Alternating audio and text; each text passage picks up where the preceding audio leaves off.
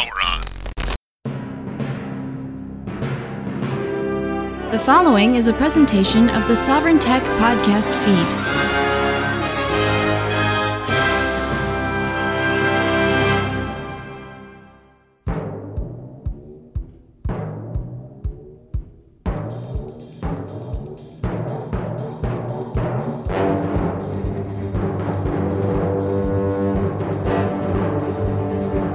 Legendary films and T V shows,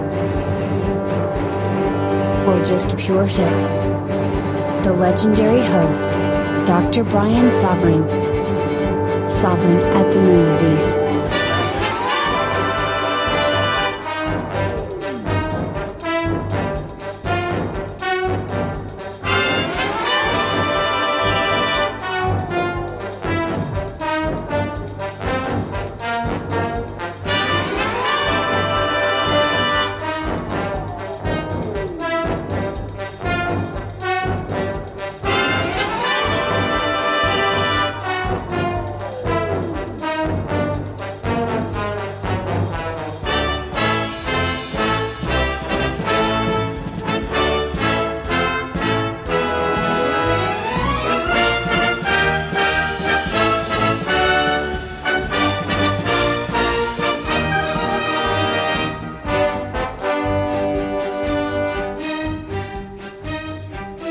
The man of tomorrow is here to talk about something that I, frankly, never thought I'd talk about. Um, and and actually, it's also by request. Uh, if you're in the Sovereign Tech Telegram group, of course, if you want to join, that link is in the show notes. Uh, it was by request there uh, for me to talk about this. Um, I had actually, in the Telegram group, shared ahead of time Uh, the chance that some news would be popping up uh, on September twenty-seventh, twenty twenty-one. Now, I was able to share this news happening because on Patreon, I am a very, the lowest level, only because that's what I have to do. I'd love to, I'd love to give him more because he's done so much for me. Um, I am a lowest level supporter of J. Michael Straczynski, who I have often called God. Um, on this on the show, and certainly with my dear friend and also J. Michael Straczynski's, or Joe Straczynski, uh, Joe's friend, Harlan Ellison, a friend we shared. Um, you know, since he's no longer with us, you know, that title of God goes on to Joe uh, when, when Harlan had it before. And if uh, you don't think Harlan was God, believe me, he would tell you as much that he was. So I'm a supporter of Joe Straczynski. Um, the reason I'm a supporter of Joe Straczynski is, well, I mean, there's actually more reasons than one now later in my life, but the original reason is because he is the almost sole writer, you know, out of so many, you know, out of like what, one hundred ten episodes, uh, I mean, he wrote shy of a hundred of them, um, as well as the, the like the six T V movies, uh, of what I have called the greatest show in television history, that being Babylon five. Now, most people will know my voice calling Babylon five the greatest show in television history because in Sovereign Tech's ten-year run, for most of that ten years, I have run an ad that I've custom made for the show. I have run an ad for Babylon five on Sovereign Tech that would run, you know, between interstitials. Um, I am the only person I know that has done that. Uh, I have bragged, and I'm happy to brag. Of course, it's not bragging if you can back it up, and I can back it up. But I have bragged often about how many people, the hundreds, if not thousands of people, I have convinced to watch this show. Um, I've talked about how, boy, you know, maybe one day Joe will cut me a check, you know, because I mean, I've gotten a lot of people into Babylon five. And let's be clear, that ain't easy because, as I've brought up many times, in fact, if you listen to the recent episode uh, that Ellen and I did over Star Trek's fifty-fifth anniversary, um, I had talked about on there, it's hard to get people into Babylon five because they got to get through the first season. And for a lot of people, the first season can be kind of slow. Now, that's a point that's important in what we're going to, to, to talk about here. I love the first season of Babylon five. I love the character uh, of Jeffrey Sinclair, who is the the main lead um, in, you know, in the first season, and would later get replaced by the character of John Sheridan, of course, played by Bruce Boxleitner. Um, I can't begin to describe how much this show means to me, uh, how it has taken a hand in molding me into the person that I've become. Uh, and to this day, there is always, every time I rewatch the, the entire series, and I do that often, um, you know, in fact, most recently was with Ellen, where she came away after five seasons and six movies going, holy fuck, that is the greatest television show ever. You know, and she, like me, was a massive Star, or was slash is a massive uh, Star Trek fan. Of course, not of anything modern, but you get my point. This is a show that, warts and all, is, you know, it's funny to say warts and all, but I mean it. Warts and all is perfection. There will never be, and I'm going to open up this show because we know, you know, if you're listening to this, you probably don't know the news that dropped because the whole internet's been abuzz about it. Okay. This is a show that will never be bested, including in its, uh, uh, uh well, by the show that was announced. Uh, so, or real quick, for those that don't know, Babylon five is a show that ran show minus movie series, whatever, because there were sequel movies that went on for some years later, D V D releases that happened years later. But we'll, for all intents and purposes, we'll say it's a show that ran from like nineteen ninety-three, uh, you know, to uh, essentially nineteen ninety-eight, ninety-nine, two thousand, you know, I mean, and then there'd be, there'd be later things uh, that would come out as well. Um, But but that's the run. And I mean, there were novels, there were comic books, there was supposed to be a game that actually got really far in development. Um, this is this was something that, I mean, because Joe Straczynski is so ahead of the curve and has been, you know, forever. Um, this was a show that really took advantage of, you know, the multimedia boon that was really possible in the nineteen nineties. Um, but now in twenty twenty-one, we got the announcement. I think Variety was the official outlet that that announced it. Um, but we find out that the C W, you know, that network with all those wonderful hits, like, I don't know, whatever dumbass teeny bopper fucking show, you name it. Uh, I guess it's pretty well known now for like its, its little internal D C universe, which the only show in all of that that might even be worth talking about for a second would be Supergirl, and more of that has to do with the supporting cast uh, that has been able to, you know, return to some limelight within it, say like Linda Carter and others. The C W, of course, was originally the W B, like that was the name of the network, the W B, and judging by, you know, the amount of D C content and all that, you know, everything else going on with C W, they basically just rebranded it to, you know, the W B network to the C W. Uh, and so this is Warner Brothers. So why is Babylon five appearing on the C W? Because Babylon five is owned by Warner Brothers. Always has been, you know, since back in the day in the nineties. And, you know, the C W is their network. So it only makes sense that it would show up there. Admittedly, even though demographic wise, I, I don't feel like that makes sense at all. Now, I want to get into the details around this. Okay. And I have a lot to share with you that most people on the internet aren't talking about. But I want to talk about this. Uh, but before I do, you know, let's, let's talk about a little bit of my history with the show. Uh, like, I mean, I already talked about how formative it was for me, you know, what a big deal it was for me.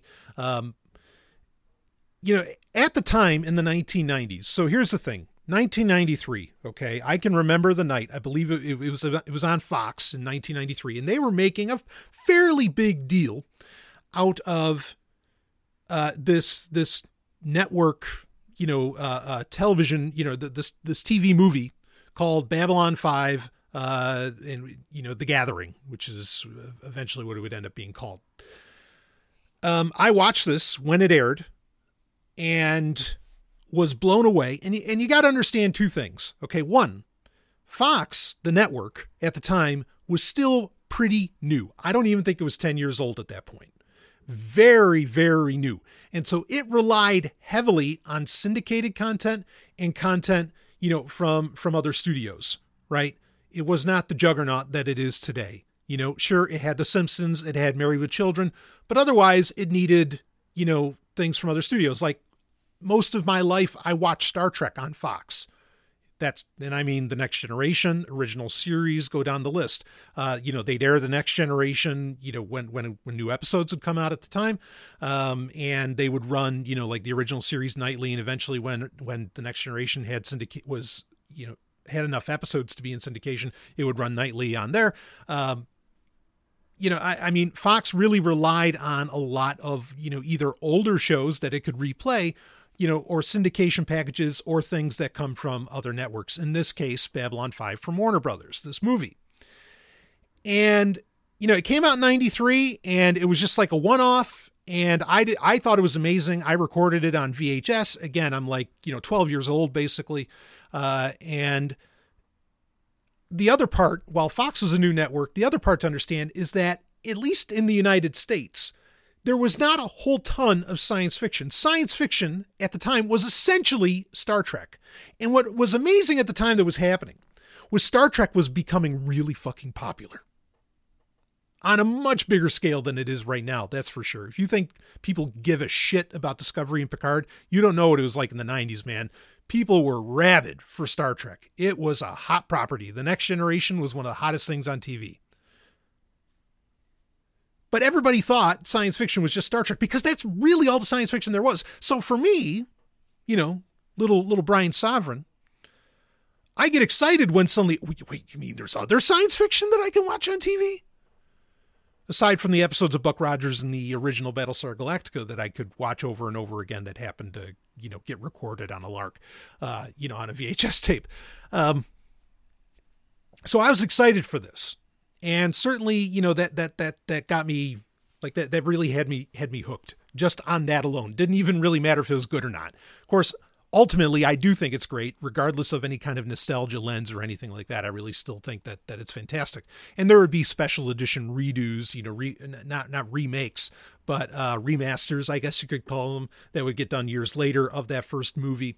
Uh, anyway, you know, get, go come a, a year later, nineteen ninety-four, and we would find out that, oh, there's going to be a whole T V series on this little thing called P T E N. Now, I wouldn't, I'm not going to get into all that, but essentially it was airing on Fox, you know, at varying times. Um, it was like Sunday afternoons originally, then it was Sunday nights and whatever.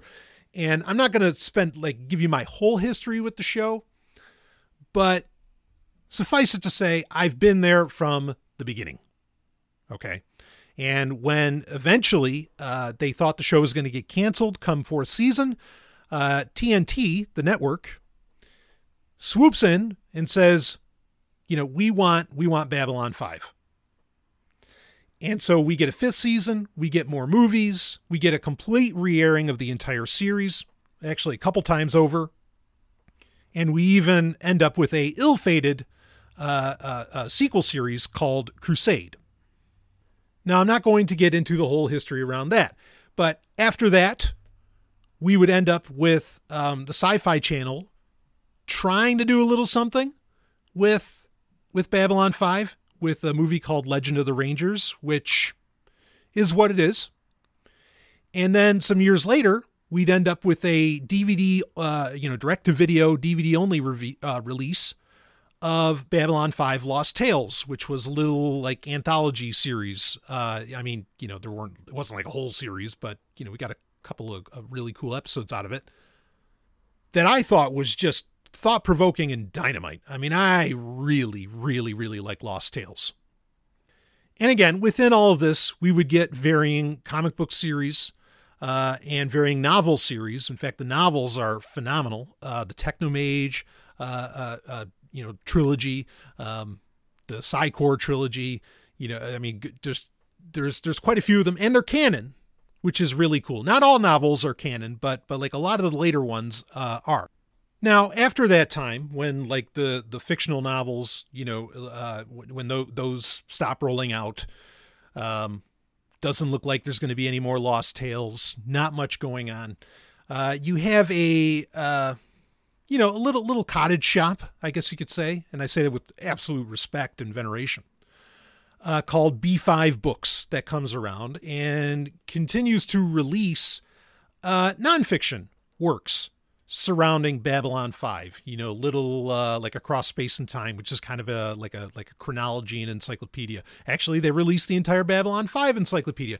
We get like these little things, you know, that kind of come out, and I just eat all of them up because Babylon five is just the greatest fucking thing ever made.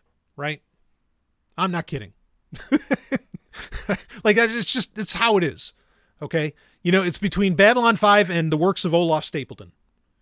And and that's where we're at. Now, you get around twenty sixteen, and this is important for me to bring up. We get around twenty sixteen, and in fact, I talked about it on Sovereign Tech at the time, and there are rumors that there's going to be a new, uh, like there's going to be a Babylon five theatrical movie. Now, a theatrical film, one particularly dealing with the telepath war, had been bantied about for a few years. You know, as time went on, you know, getting closer, say, to twenty sixteen or today, unfortunately, the tremendous actors involved with the show, many of them, I mean, pretty much half the cast, uh, uh, has, has, um, has sadly died off and, you know, passed on beyond the rim, as it were. So twenty sixteen rolls around, and there's like, to the point that I think there were new, uh, uh, uh like three D models done of like a Star Fury engine, even, I mean, like, like there were some little things that seemed to be getting done. And it was, now I could be wrong about this part, but I was fairly certain that J. Michael, that Joe Straczynski himself was saying, yeah, there's a movie happening in the works and that it's going to be a complete, it's going to be a reboot. Now we run into the problem with the word reboot. What the fuck does the word reboot mean? And it is a problem. Okay, because there's time, there's times where reboot means remake. There's times where remake actually means reimagining. Like, like these words are so fucking interchangeable. They should have a set meaning, but they don't. Uh, I'd recommend no one ever use the word reboot again, because there's times where reboot just means restart, as in, okay, we're going to pick back up on the continuity. You know, we're going to start the franchise again. Not that they're remaking it, but they're just picking up from where they left off. That has been, that reboot for meaning that has been used many times. Uh, so anyway, uh, in twenty sixteen, it seemed pretty clear we were talking about a remake, okay, of, of the series. Not necessarily going so far as a reimagining, which a reimagining, you know, remake, it, To to me, and, and look, people can argue about what these terms mean. I mean, I've seen like official lists from Collider, what these terms should mean. I've seen official lists from Variety, what these, you know, and, and everybody's got different definitions. So fine, you can argue with me about the definitions, but I'll, you know, definitions is the beginning of understanding. So I'm giving you some understanding. To me, I mean, a remake could be something like uh, uh, Psycho, where it's like there was a remake of the, you know, there was the original Psycho, then there was a remake of the movie Psycho that was literally shot for shot. Now that's a remake, right? A reimagining is where you take some elements of whatever the thing was in the past, and but it is it is in many ways a different animal. Okay, so it sounded like in twenty sixteen we were looking more at a remake, not a reimagining. But that was a thing, just to be clear. Now what we're dealing with today, as of this recording, which is in the end of September. Uh, uh, twenty twenty-one, we are talking about what sounds like a reimagining. Okay. From Joe Straczynski. Here's so now historically, I am not a big fan of remakes, even just remakes, just, let alone reimaginings, right? Like the, the new Battlestar Galactica, couldn't care less. In fact, I have watched it, and if you made it to the end of season four, you all know how shitty that was. That's what happens when you have no plan. The beauty of Babylon five was that Joe had a plan. Okay. Joe Straczynski knew what the fuck he was doing. And at the time there was nothing else like it. Like now serialized television, you know, where one episode flows into the other and it's a continuous story and blah. Oh, I mean, that that that's what everybody does now. But back in the nineties, no, no, that was brand new. Uh, Battlestar Galactica, I think, felt like tried to do it. Uh, they failed because, again, they had no plan. And I'm not like reading into that. It's a fact. They admit it that they had no plan. Like they they had no idea what they were doing with the character of Daniel. Uh, there, I mean, just plenty of things where they they were just morons running that show. Now, to be clear, and this is an important factoid, based on some of the things that Joe Straczynski has said recently with his new uh, with his reimagining of Babylon five. I know for a fact that Joe Straczynski is friends with Ron Moore. Um, I wish Joe would have given Ron some tips on how to do serialized television because he failed. Not Joe, I mean Ron. Okay. And I mean, frankly, it's pathetic at the accolades that Battlestar Galactica got, or New B S G, as I would call it, got. That really should have been, like, Babylon five should have been the name whispered in those accolades, not Battlestar Galactica. Because anything Battlestar Galactica did, they just, in my opinion, completely copied off of Babylon five, just like Deep Space Nine copied, copied whole cloth. Uh, or really, I mean, it was it was just outright thievery, uh, you know, in plain sight over Babylon five. And I say that as a Star Trek fan. So anyway, in general, I am known for not really liking remakes. Now, when the news came down, if you remember that the twenty sixteen movie news that I was talking about previously, you can listen back to the episode of Sovereign Tech where I talked about that, and you will hear me be fairly positive about it. Now, the reason that I was positive about it was due to, you know, here, here's, here's, you got, you got to understand. Here's what I don't like about remakes and reimaginings and reboots, even if you want to, you know, depending on how you want to use that term. Here's what I don't like about these things. ninety-nine percent of the time, the original creator of said franchise is not involved, is not there to guide the ship. Okay. Now, I felt okay about the Babylon five movie news in twenty sixteen because it's like, well, Joe's going to be involved. It'll be fine. And also at that time, even in twenty sixteen, we had not seen the reality of just how much corporate control. I know there's always been cor- corporate control, especially now, but at the time it wasn't so blatant that a lot of decision made, a lot of decisions and a lot of cuts and a lot of things done in modern entertainment wholly comes down to very specific bullet points that corporations, you know, have to have to make sure, you know, happen within said entertainment. Okay.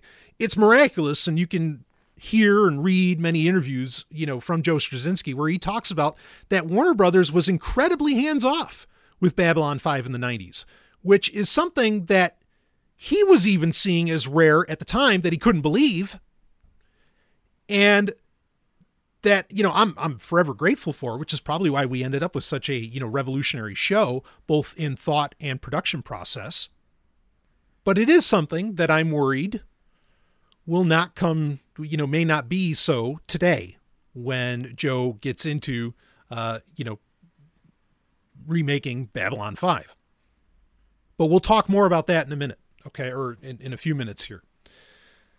But as long, here, here's what you got to understand. I mean, because in, re, you know, like, here's something else a lot of people don't get. Star Trek: The Next Generation, okay? Gene Roddenberry was, was I mean, he wasn't just involved. He was fucking Stalin over that thing. I mean, like, like he was not, he, he, I mean, he was fighting, you know, the network and writers and everybody. No, you're going to do it fucking my way. And, and, and that's how it is, which, by the way, I, I respect the hell out of Gene Roddenberry for that. I think that's great. He didn't even care what the fans thought.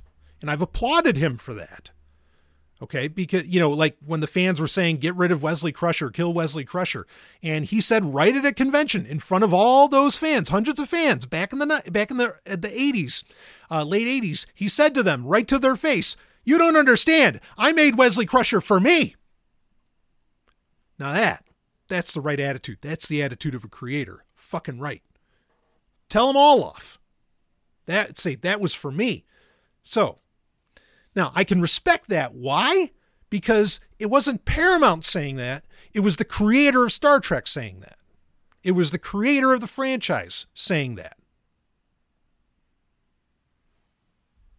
But let's be clear that The Next Generation ultimately was a remake. It was a, you know, or, or even a reimagining, but we'll, I'll go with the term remake. It was a remake of Star Trek, of the original series. It was certainly a remake of Star Trek: The Motion Picture. And, you know, when when you hear more about the production of The Next Generation, you really learn a lot about this. Uh, like Ron Moore, who I mentioned earlier, uh, he's on record, as in actually on Blu-ray. He's on Blu-ray, okay, in commentaries on Next Generation episodes, where he specifically states that they were, the production team for The Next Generation was told, you don't talk about the original series. Uh, if you watch the, or if you listen to the commentary track on the episode Relics from season six, which, you know, James Doohan reprises the role of Scotty for, everybody thought the whole, you know, Ron Moore's talking about it, as is uh, Michael Okuda, Michael and Denise Okuda. And they're all saying how, yeah, this was amazing to have Scotty on, because beforehand we were told you don't talk about the, you know, the original series, even though, yeah, you'd get a reference in like The Naked Now in season one where Picard would mention James T. Kirk. And, you know, that's like, that's about all you got to connect it. Okay. But ultimately, you know, The Next Generation was uh, Gene Roddenberry trying to perfect the Star Trek formula. And there's a big part of me that feels that Gene, you know, uh, uh, would have loved it if the original series was was kind of forgotten, I think, by that stage. You know, there's beforehand, sure, he loved it, blah, blah, blah, and he certainly loved the fame that came with it.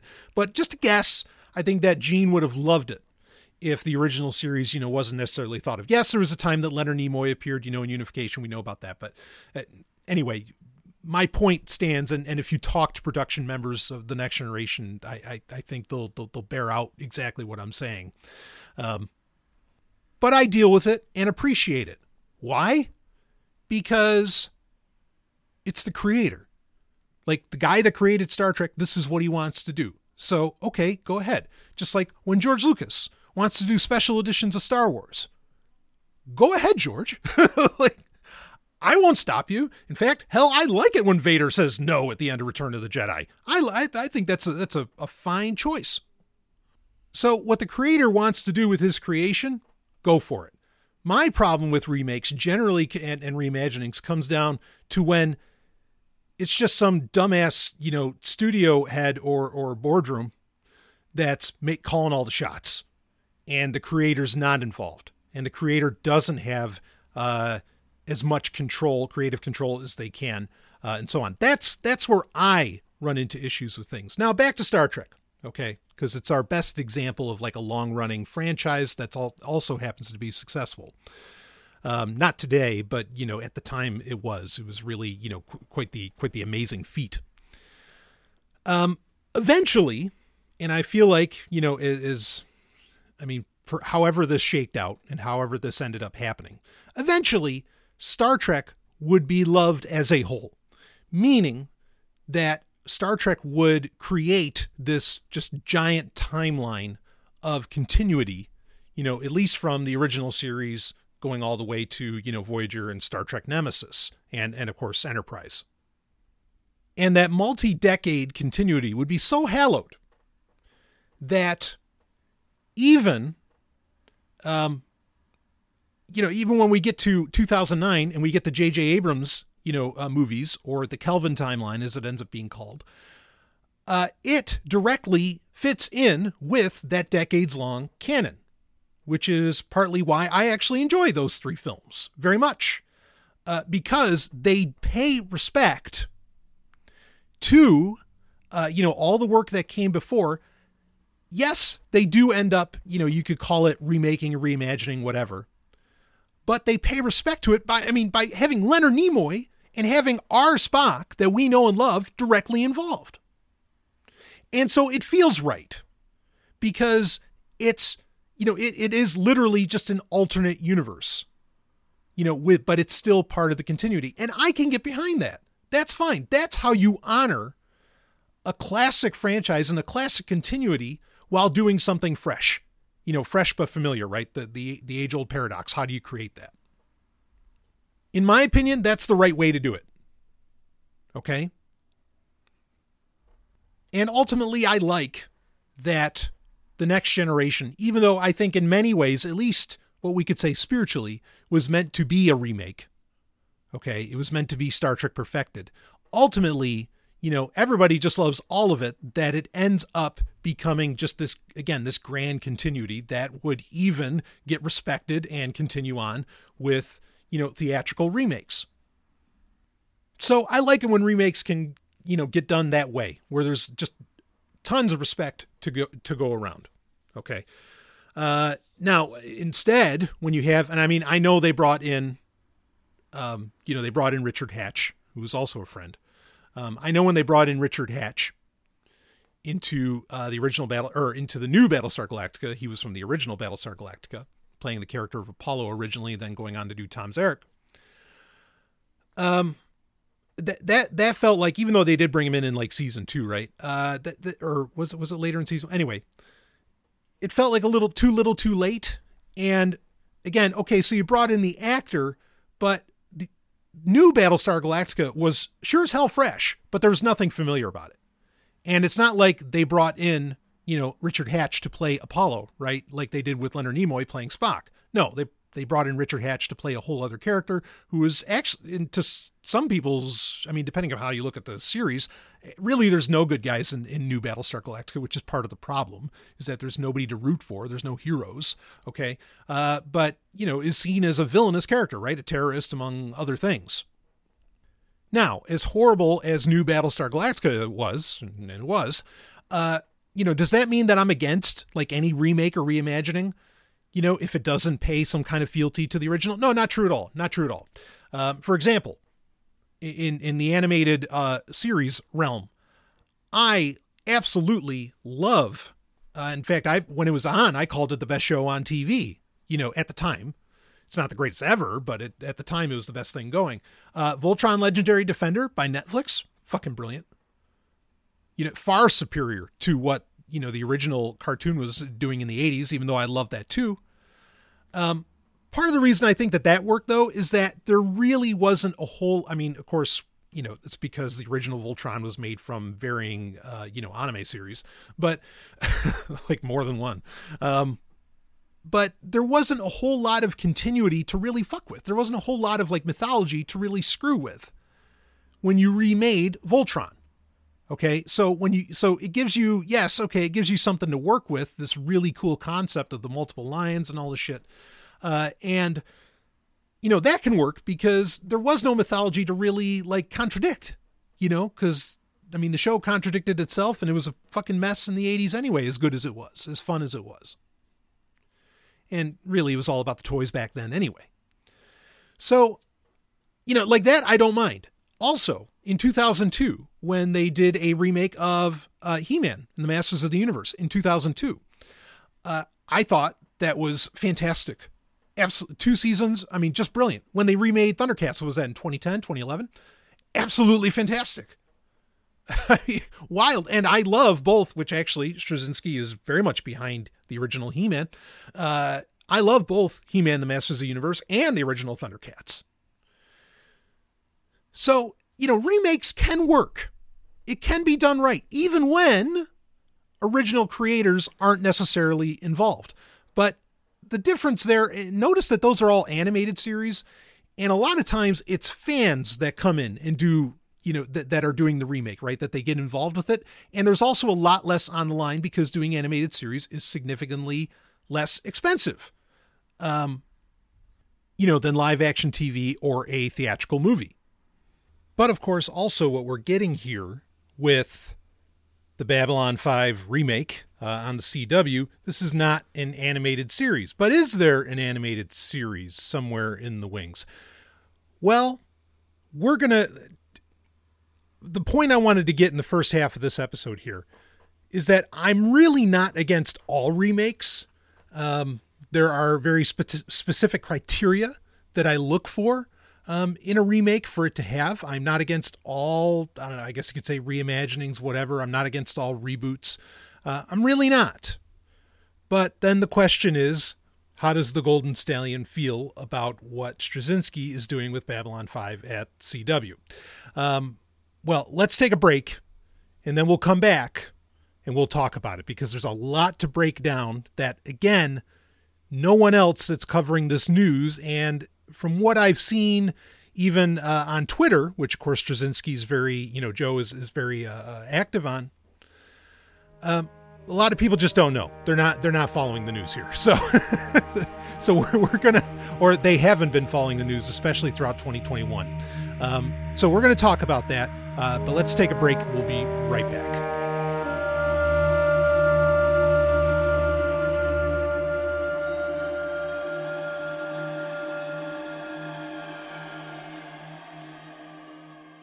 Hey, is Sovereign Tech not enough for you?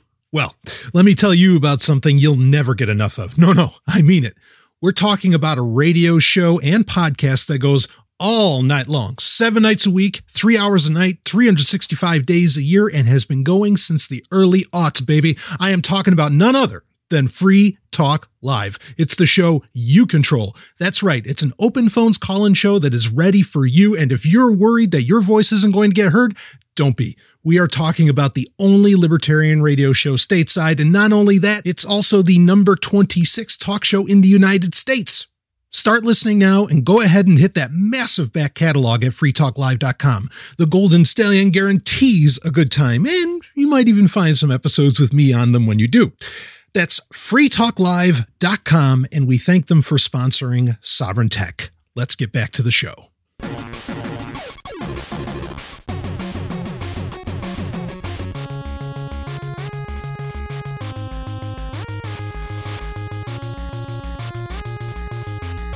And we are back. So let's get into the nitty gritty of this announcement, um, and, and, and also talk about what's been going on throughout twenty twenty-one. Because here's the thing, you know, everybody's like, oh, holy shit, look at what happened, you know, on September twenty-seventh and everything. There have been announcements by Joe Straczynski himself throughout twenty twenty-one that things were happening, that he was writing again in the, uh, I think the term he even used was official Babylon five universe. And, and we'll get into this. Now, how do I know about this? And a lot of other people don't. Well, like I said, on Patreon, um, I have been a supporter of Joe Straczynski for some time.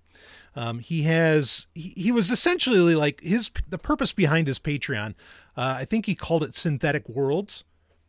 The idea was, I think, that that he was going like he was trying to do his own media production.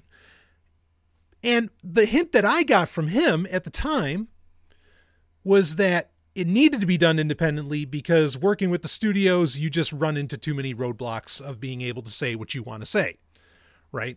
Uh, I think even Joe Straczynski in the past has said that like that that fiction was like the last bastion of free speech in mass media. Um, and well, clearly he was shooting for that, but also he's warned that, you know, even in a, a lot of mass media, you, you can't exactly get away with everything that you want to say. Um, though he, I'll tell you, he's doing amazing things. If you haven't read any of his comics that he's doing with A W A, uh, A W A Upshot or whatever it is. Um, I mean, Moth, the, the, the, the whole Moth series, uh, his Resistance series, phenomenal. Uh, I mean, really, really, you know, great universes that he's creating there that I hope he doesn't drop off, you know, because he's working on Babylon five. But of course, you know, it's his schedule and his call. Anyway, uh, I am going to get into the announcement from September twenty-seventh, as well as what Straczynski has said after that announcement of Babylon five being remade, uh, you know, for the C W. We'll get into that, but I want to talk about, you know, some other things that were discussed again throughout the year twenty twenty-one, um, because they're important. Essentially, at some point, there, there were, okay, at first there was one project earlier in the year of twenty twenty-one. Then when we get towards May, suddenly we find out there's actually two projects for Babylon five being worked on. There was Project A and Project B. That's what he called it. And after that, you know, then months go by, don't really hear anything. And he's a busy man. And he, of course, he was taking care of the Harlan Ellison estate, working on The Last Dangerous Visions, all exciting things and things that I would support him for alone, obviously, as Harlan was a friend of mine as well. Um, but things would be kind of quiet until just a few days before September twenty-seventh, when Straczynski let his Patreon followers know that, hey, you know, keep an eye out for news. Uh, I think it was ten a.m. Pacific time. Keep an eye out for news at ten a.m. Pacific time. You know, start Googling Babylon five is, is what he said. And, of course, I had shared that in, in the, the, the Sovereign Tech Telegram group. Um, but let's talk a little bit more about, about his, his Patreon here, because that's where a lot of this information is going to come from. So he only, and I don't want to say only, okay, that's, that's kind of insulting. Um, he has, I mean, in the grand scheme of fandom, this is a small number, I suppose, but on Patreon, he has, as of this recording, nine hundred thirty-eight patrons. And I think that number might've been a little bit less. He does a little over thirteen thousand dollars a month.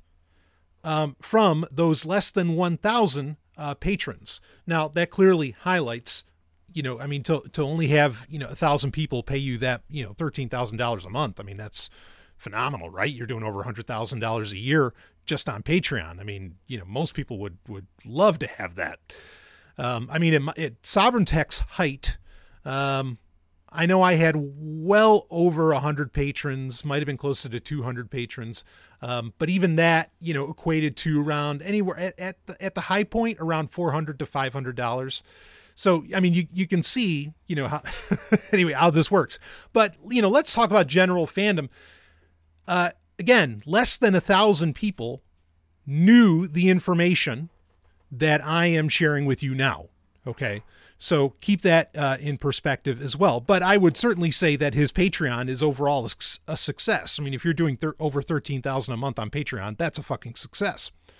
So the very first time we heard of anything going on in twenty twenty-one um, about Babylon five was actually February fourth. Okay. And this is coming directly from uh, a Patreon post. And he essentially says, uh, Well, I, I don't, some of these are really long, so I don't want to read everything. Um, but he does say a deal has just been closed for something Babylon five related. I'm not yet at liberty to say what it is. Again, this is February fourth of twenty twenty-one. Um, but there is now a deal in place to manage expectations. It's not massively major like a fit, feature film or a new series, but it's also considerably more significant than a comic book or novel series. No guesses, please, because the story ideas blockade is as essential here as online, and I'm not sure anyone would be able to guess this in any event. Okay, so l- let me break a little bit of that down, and then there's actually a comment on his part to that very Patreon post. Boy, you know, sometimes I miss Patreon because it does feel like your own little world when you connect with people there. Some days I miss it. Anyway, well, I mean, I'm still, I still have Patreon available, but I just post, you know, episodes on, on there. I don't like do custom content, but boy, that was really, really sweet uh, when that was, when that was up and running. And well, anyway, things happen. Um, but let, let's break this down a little bit. Okay. So first off, what is he talking about? The story ideas blockade. So Joe Straczynski has a rule, and he's had this rule since the early days of the internet. He's had it since Babylon five was a thing back in the early nineties, that don't give him story ideas, because there was a, a situation that happened where like a fan claimed that he made an episode based on his story idea. And, it, you know, it, it turns into a whole lot of, you know, legal uh, gray water, I guess you could say. Um, and So he has a ban, like he blocks people. In fact, he's blocking people regularly right now on Twitter because they're giving him anything that, that whiffs of a story idea, and he just, he refuses to deal with it or have it. So he has this in place, and I understand where he's coming from. I mean, yeah, fuck copyright and all that stuff. Sure. But I get that, you know, why he cares about it and everything. And, you know, I mean, any, any venue that I am an administrator of, you know, online, Uh, I always tell people I will ban you for any reason that I find, you know, like I'll just do it if I, if I feel the need. And so I certainly support his, you know, freedom to, you know, his freedom of association or to not associate. Uh, but anyway, that's what he's talking about, is he doesn't want to hear story ideas because he doesn't want to get into, you know, the, the legal mud about it all. Um, but moving on. So anyway, this is the first mention to my knowledge, in recent years, minus what we talked about, you know, the potential movie news in twenty sixteen, this is the first mention of anything being done um, with Babylon five by Joe Straczynski himself. Uh, and, you know, you may be wondering, like, why is it why is it taking him so long to do this? I mean, something else that Joe has talked about often, uh, including on Twitter, is that Warner Brothers holds all the keys, uh, essentially, to Babylon five, minus what B five Books was able to put put out. But again, none of that, you know, all of that was nonfiction stuff, right? Um, you know, more documentarian than than anything else. So that falls under, you know, different rules. Um, but Warner Brothers, you know, holds all, you know, they, they've they're the puppeteers here, right? like like they they're pulling all the strings. And because of that, you know, he hasn't even been able to do, say, novels, comic books, or anything along those lines. So this was very exciting when this was announced. Now, what does he say that it is? He says, it's not massively major. It's not like a feature film or a new series. So he couldn't be talking about the C W series that's coming up, or that's that's in pre-production, whatever. Uh, that can't be what he's talking about. But he says it's also considerably more significant than a comic book or a novel series. And he says no guesses, but he doesn't think anybody would be able to guess it in any event anyway, what it is. So what the hell was this? Was it like a V R video game? That's why nobody would have guessed it. Um, you know, like, because as we'll we'll read on in future Patreon posts, you'll get some ideas of what is happening, that there are conversations happening with, you know, like previous cast and crew and whatever. Um, you know, was it an animated series? He doesn't say that it wasn't an animated series. Like, that's not one of the things that he lists off. Uh, but here, now let's, so this February fourth uh, post, he also comments on it and says, just got off of, off of Zoom, and the B five related outline I turned in has been approved, and I'm now clear to begin writing the next step. Looks like this may actually happen. Very excited to get the news out soon, but be assured, uh, you know, or be assured that it will appear here first. So he turned it in. We don't know who to who. We don't know what. Okay. Uh, again, it, it's not a new series. So he's not talking about the C W series here. In fact, uh, on Twitter, after the announcement was official by Variety, on Twitter, Joe was asked, when did this happen? You know, like, how long has this been in talks? And he said his first memory of it was in June. So that's official from Joe Straczynski, that, you know, first talks of this new series was in June. Again, this post is from February. Can't be the same thing. So, you know, what is this project? Uh, let's move ahead in time a little bit. Um, and we'll get to, let's see here. Uh, Okay, so then there was a quick update on March fourth. So this is a month later, okay, that he makes another post, and it's titled Quick Update. To let you know what, that I've been uh, bit, or quote, to let you know that I've been a bit quiet the past week because I've been finishing up the new B five thing that cannot yet be mentioned, but I hope to have it out the door by the end of the week and will turn around and catch up here promptly. By the way, it's very cool. Okay, so, you know, yeah, there's there's something happening that's exciting. No mention of the series. We're talking March twenty twenty-one here. He posts under that and says, have noted this elsewhere. A writing deal is in place, and I am writing in the B five universe for the first time in over a decade. Okay, so he doesn't say official universe. He just says in the B five universe. There's more to say that I can't right now because these things always go very slowly. They request the draft. I write the draft. They have notes. I revise. It is a process. But right now, everything's looking very good, and I'm hoping something uh, can be announced soon. So he's writing in the B five universe. Now, when he says that statement, in the B five universe, it sounds very much like he's writing in the continuity that we all know and love, or at least I hope people that are hearing my voice know and love. Um, as in, it's not a remake. It's nothing like that. We're talking about he's writing within the B five canon uh, that's existed since the nineties, which has more or less been a really tight canon, you know, to his credit. It's one of the things I love about it. Uh, but anyway, let's move forward to, uh, well, there's another post here on March fourteenth. Okay, no, there no real updates on March fourteenth. Uh, he, you know, over the few months of twenty twenty-one, he was talking about how, you know, taking care of the Harlan Ellison estate and how, you know, there's a lot of victories going on there. Um, so, but then April twenty-second, twenty twenty-one, Uh, he says this, something, that's what it's titled. Uh, Magnificent, stunning, and totally unexpected has happened in relation to Babylon five. And then he, ah, like you type that out. I can't talk about it because things have to go through channels and this is significant. And most of all, it's real. So I have to follow protocols, and it may, and there's emphasis on the word real. And I have to follow protocols, and it may be weeks or longer before anything can be said. But, and then he goes, ah, again, uh, you're now the first to not know what I can't tell you, but that's better than the rest of the world that doesn't even know what I can't tell them. So it's completely unaware of the thing that I can't talk about. Crap. Shoot me, shoot me now. And that, that, that's his, that's his post in April. So what is that project? He doesn't say. Now, again, he said the C W first conversations were in June. So we would assume that end of April was not about this, you know, remake uh, or this rebooted series. Um, Moving along. Well, so, so again, that was April twenty-second. Um, then May twenty-sixth. So we go about a month later. There's twenty twenty-one. There's absolutely nothing. This is a quote. There's apps or this is a post. There's absolutely nothing to report at all. Just, you know, doing the writing thing, getting ready for three books to debut over a six week span. Now, those three books are not the Babylon five project.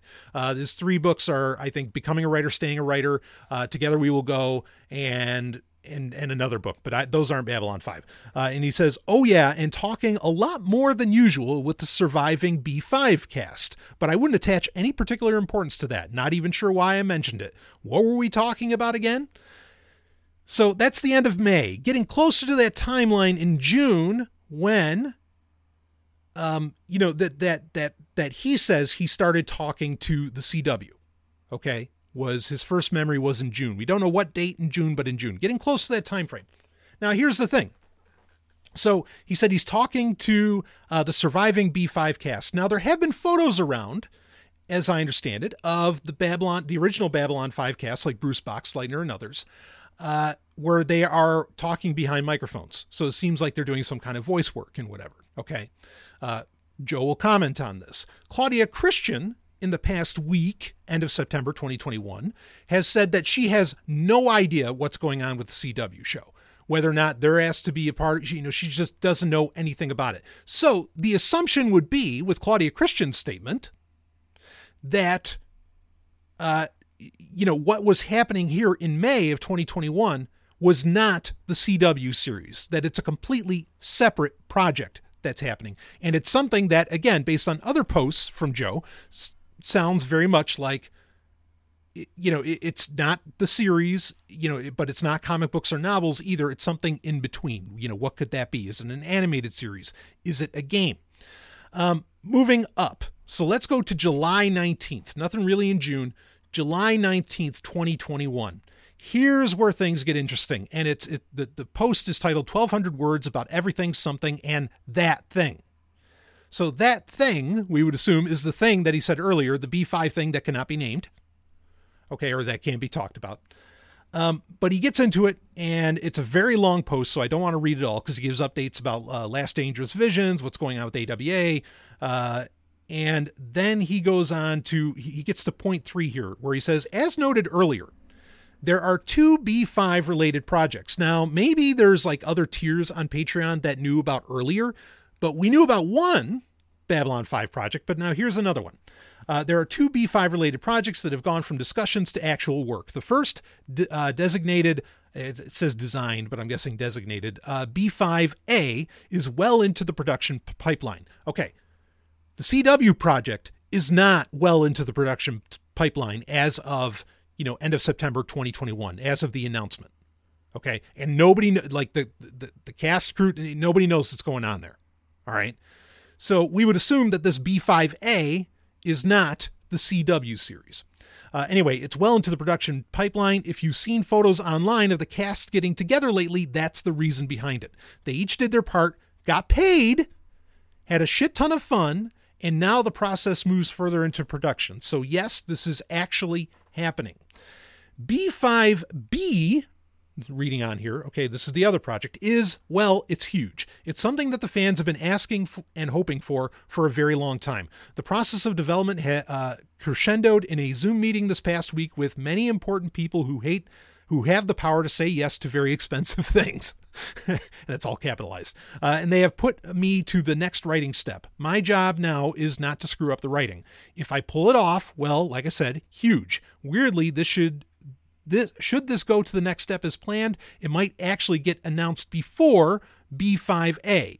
Uh, whenever that happens, you will hear about it here first. So we would assume that B five B is what would come later in September, that being the C W reboot series. And his prediction that it would get announced before B five A would get announced seems to be very real, or seems to be uh, prescient and true, because we we know nothing about what this B five A project that actually included the original cast uh, was. We, we we just don't know. Um, again, guesses. If it's something that people wouldn't like, um, couldn't imagine. I mean, I, I can make three guesses here. Like an animated series, I think would be fucking amazing. There's no reason not to do that.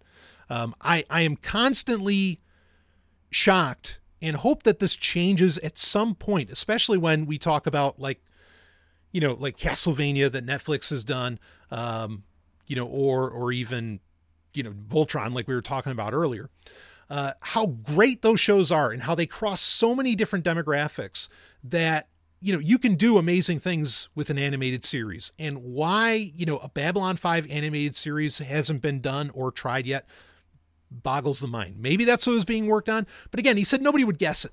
So, you know, is it, are they finally finishing the original Babylon five game that was very close to being finished back in the day? I'd be there for that. I think that'd be dynamite.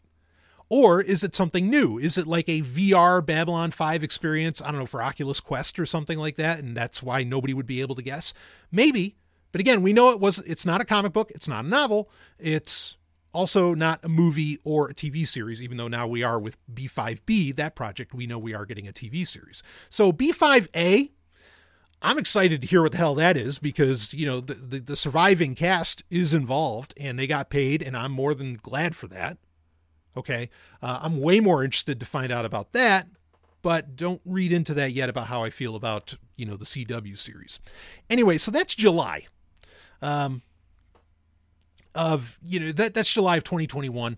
So at that point, you know, here we are in the timeline. It sounds like, yep, conversation started in June, and then in July, you know, he's like got some kind of a green light where at least he's, you know, pitching more scripts or I- ideas or whatever.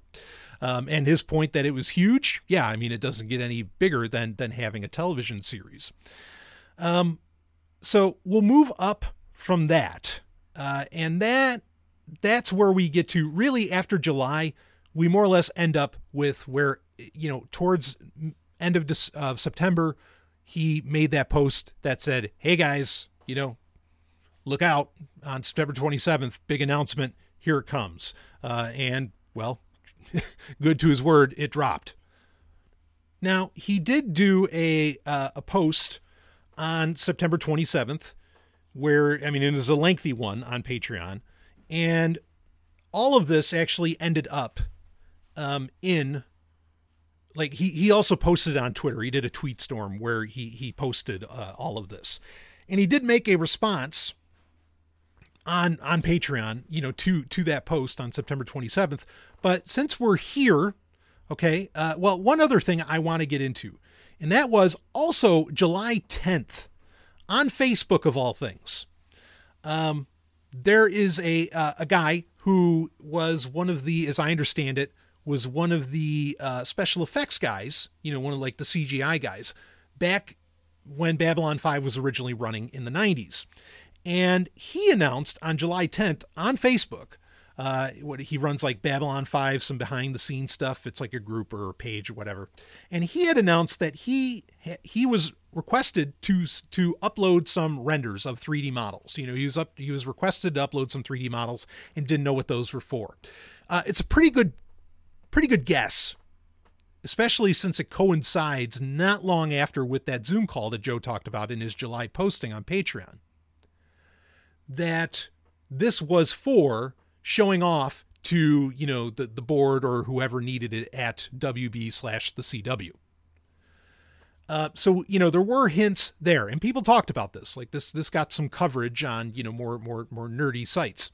Um, so there was that as well. uh, you know, that, that, that, that was hinting at, wow, something's really happening there. Now, when I'd heard about that, I thought that that was going to be, well, that, that must have to do with whatever's getting created. And that's what made me think about, okay, it's going to be a game getting finished, the game getting finished up from the nineties, or it's going to be some new video game, or hell, maybe it's even like a C G I animated series. And that it was for, you know, that, that he was asked to provide all that material uh, for that to go further, which would have been great. Maybe it still is, but the timing of it makes it sound like it has to do with like a demo, say for uh, the C W pitch, uh, you know, for, for the, the reboot series. Now, like I said, when I had first read the news uh, of what happened, because you better believe when Joe said, you know, when Joe Straczynski said, hey, you know, look to the sky, see see what's happening on Monday with Babylon five, uh, you know, I was looking for it. I was wondering what the hell was happening. Now, when I caught the original headline from Variety, it said uh, that it was a reboot. Okay, now, like we talked about at the top, what the hell does reboot mean, right? Because it, it can mean a lot of different things. Um And then, you know, I had to read into it deeper, and we essentially discovered that, well, this is going to be a remake to the point of it even being a reimagining. So I'm going to read from Sci-Fi Wire, or Sci-Fi Wire, as it should be properly called, because Sci-Fi has very little to do, to do with science fiction. Um, but I'm going to read their story, their coverage of this, because it includes some of uh, Joe Straczynski's tweet storm. Uh, so this is from September twenty-eighth. Again, the news originally dropped on September twenty-seventh. So here we go. With Babylon five joining the, and this link will be in the show notes, with Babylon five joining the long list of revivals and reboots currently in the works, uh, including more recent fan favorites like M T V's Teen Wolf, longtime fans might be a little nervous about what this could entail for such a beloved property, especially one that really revolutionized how space uh, space set science fiction will be depicted or would be depicted on television. Uh, that first paragraph, boy, you ain't kidding. I'm glad they recognized that, you know, longtime fans might be like, uh, what are you going to do? you know, how's this going to go? Reading on. However, everyone can uh, be uh, can be rest assured, as not only will creator and now re-showrunner, which that term doesn't get used much, re-showrunner, uh, J. Michael Straczynski be returning to helm this current project, but he stated on Twitter not long after the news was announced that the new show, which is in development to air on the C W, will not be a continuation of the original series. Now, here, see, Sci-Fi gives you like, you know, they, they give you a little hope and then they just drop you right down. Because it's like, wait, who, who, who, who feels rest assured that it's not going to be a continuation? Like, why does that make anybody feel better? Uh, like you, you just, in the last paragraph, you said this was a revolutionary show. And then in the second paragraph, it's like, oh, but good thing it's not a continuation. Wait, what? Where the fuck does that make any sense? Yes, it's confidence building that the original, cre- the creator, the writer, the everything to that show is going to be there. Okay. But you know, the, the fact that it's not a continuation of the original, you know, canon continuity, uh, I don't know why that's confidence boosting or why that should make anybody fucking happy. It doesn't make me fucking happy. Reading on, quote, to answer all the questions, yes, it's true. Babylon five is in active development as a series for the C W. End quote, Straczynski tweeted, quote, we have some serious fans over at the network and they're eager to see this show happen. All right. So I'm going to stop there for a second. I could believe that, okay, that there are people at the C W who are huge fans of the show. And I've said this years ago on Sovereign Tech. I've said this before. I think that there are a lot of people in the know, in the entertainment industry, Hollywood, whatever, that they all know about Babylon five. And they've been trying to copy that model since then, since that came out. And clearly you can see it, where Game of Thrones completely copied Babylon five. New B S G completely copied Babylon five. The entire enter- entertainment industry is copying Babylon five today. But they never talk about Babylon five because they don't want you to know how badly they're copying it and how they're actually failing on the model. So I could believe that, that there are fans at the network of that show, but they just never wanted to tell you that they were fans, because then you're going to find out just how shitty everything they make is. Reading on. Yeah, I mean, you know, Joe Straczynski, Joe, if you end up hearing this by, by some miracle, okay, if you end up hearing this, I hope you're recognizing how much I love you, man. I, I call you God. Do you understand? And I mean, like I go so far. I mean, I, I have, fuck, how many books have I gone back? You know, not even like your recent, but your recent books are phenomenal and everybody should be jumping on those. Read his, his autobiography, Becoming Superman, especially the Audible version with Peter Jurasic, uh, uh, you know, like do, doing it. Oh, oh hell. Doing the reading it, it, or the narration. So great. Um, I hope you hear that.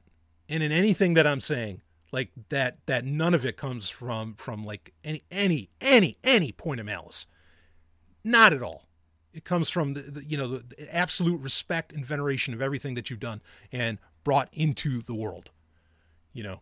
So, I mean, like, like some of the things you talk about in like becoming a writer, staying a writer, you know, about like little acts of, you know, creative rebellion and all that. Fuck, man. Like you, you're so on. So, I hope you hear that. Anyway, let's let, let's move on. We talked about the network. Let's keep going. So here we go. I'm hip deep, quote, this is Joe again. I'm hip deep into writing the pilot now and will be running the series upon pickup.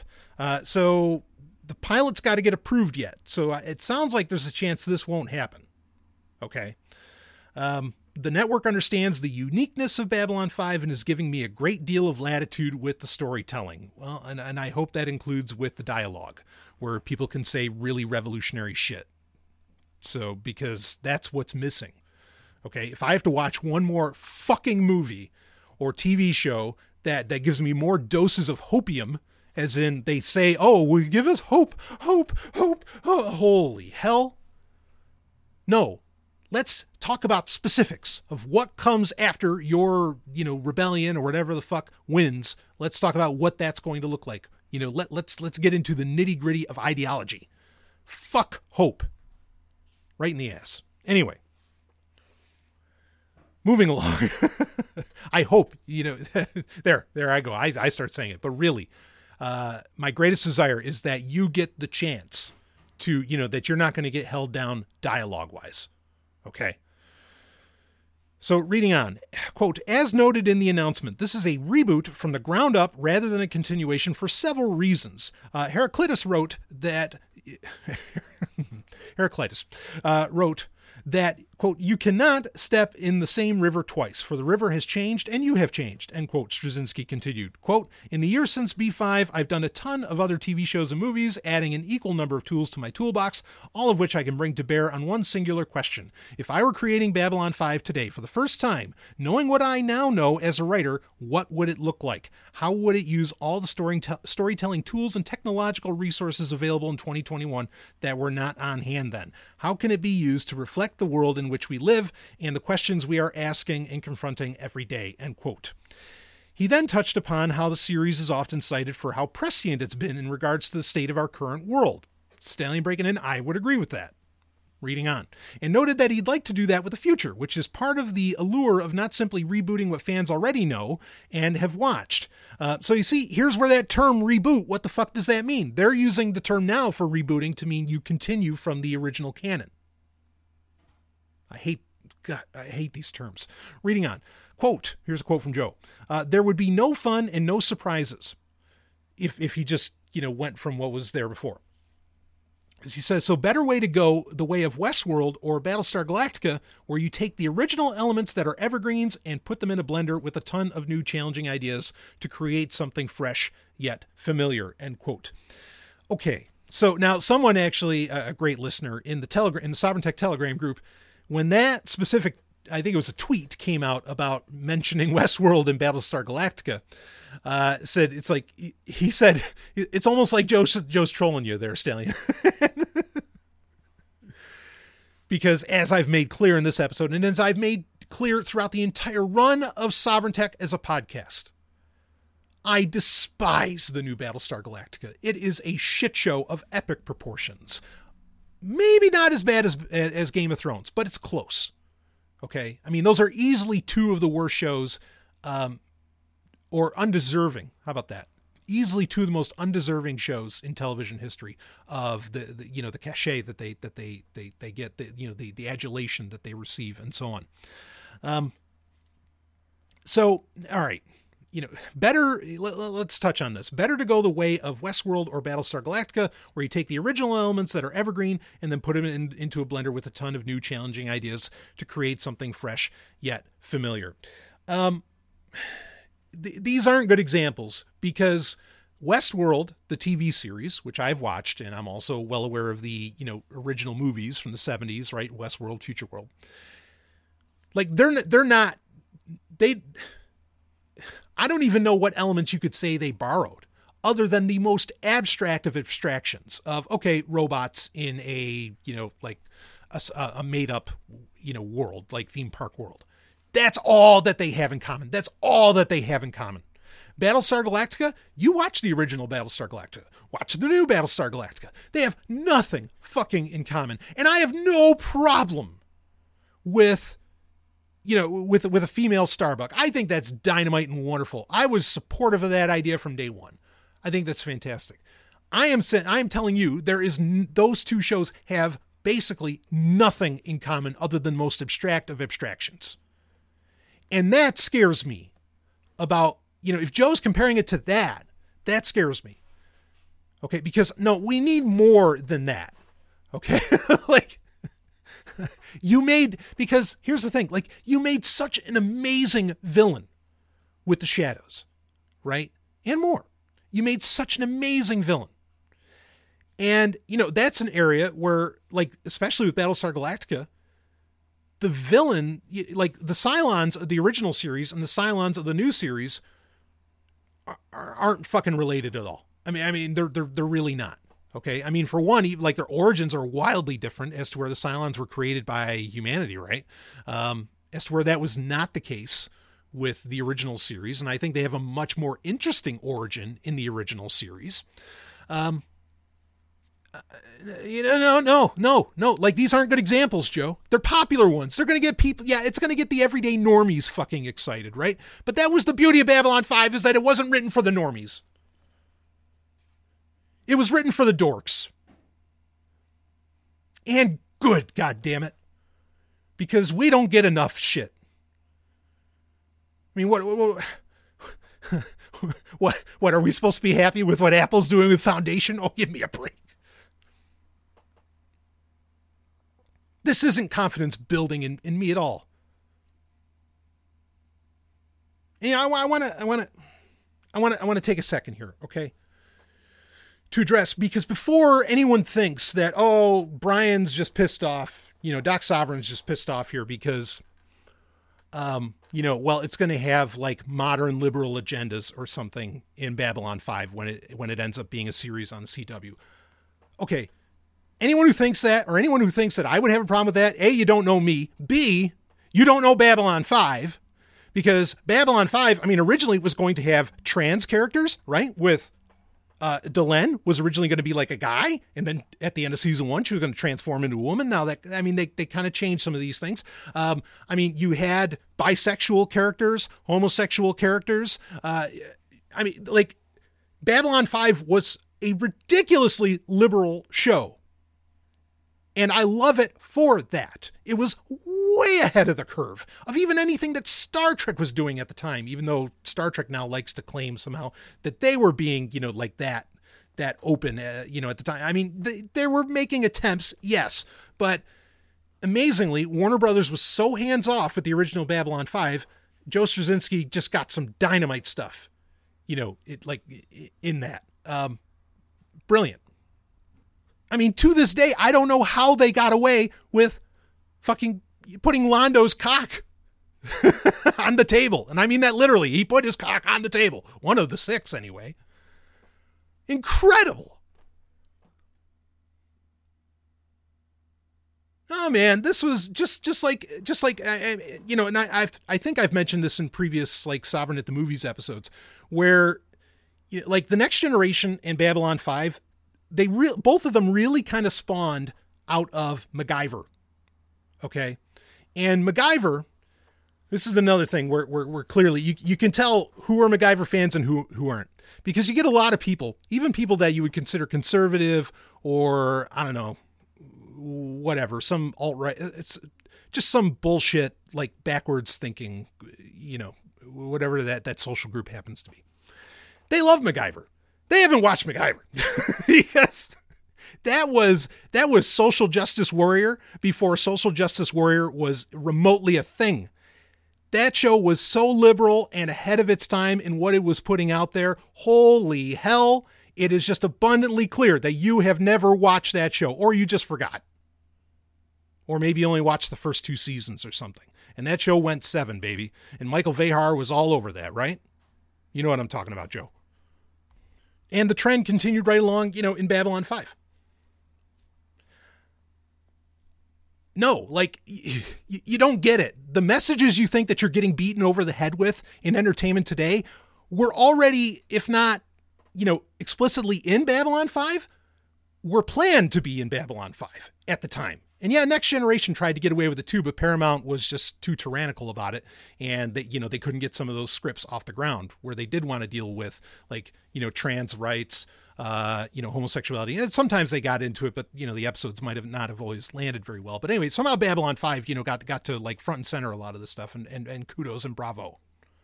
Okay. So I'm not, I'm not necessarily worried like about that. What I'm more worried about in this remake, and I didn't want to get into this part of the conversation here, but I'll bring it up quick since, okay, then what are you worried about? What are you sweating, Stallion? What I am worried about is that, not that, well, I certainly hope it doesn't get into like conversations around the pandemic. Actually, Babylon five already touched on that too, right? Where an entire species, you know, dies off on the station, because the medical professionals of that species just didn't want to believe, you know, what was going, what the reality of the, of, of, you know, the, the, the disease that they had, you know, like the genetic issue of it, uh, you know, was going on. And anyway, was that the Marcab, right? The, anyway, um, yeah, I mean, there, there's some like modern things where I guess I could get a little worried that there could be a lean towards more authoritarianism when Babylon five, you know, maybe its biggest message is that it's anti-authoritarian, right? It's about making your own choice, you know, the difference between chaos and order and being able to choose, you know, within all that.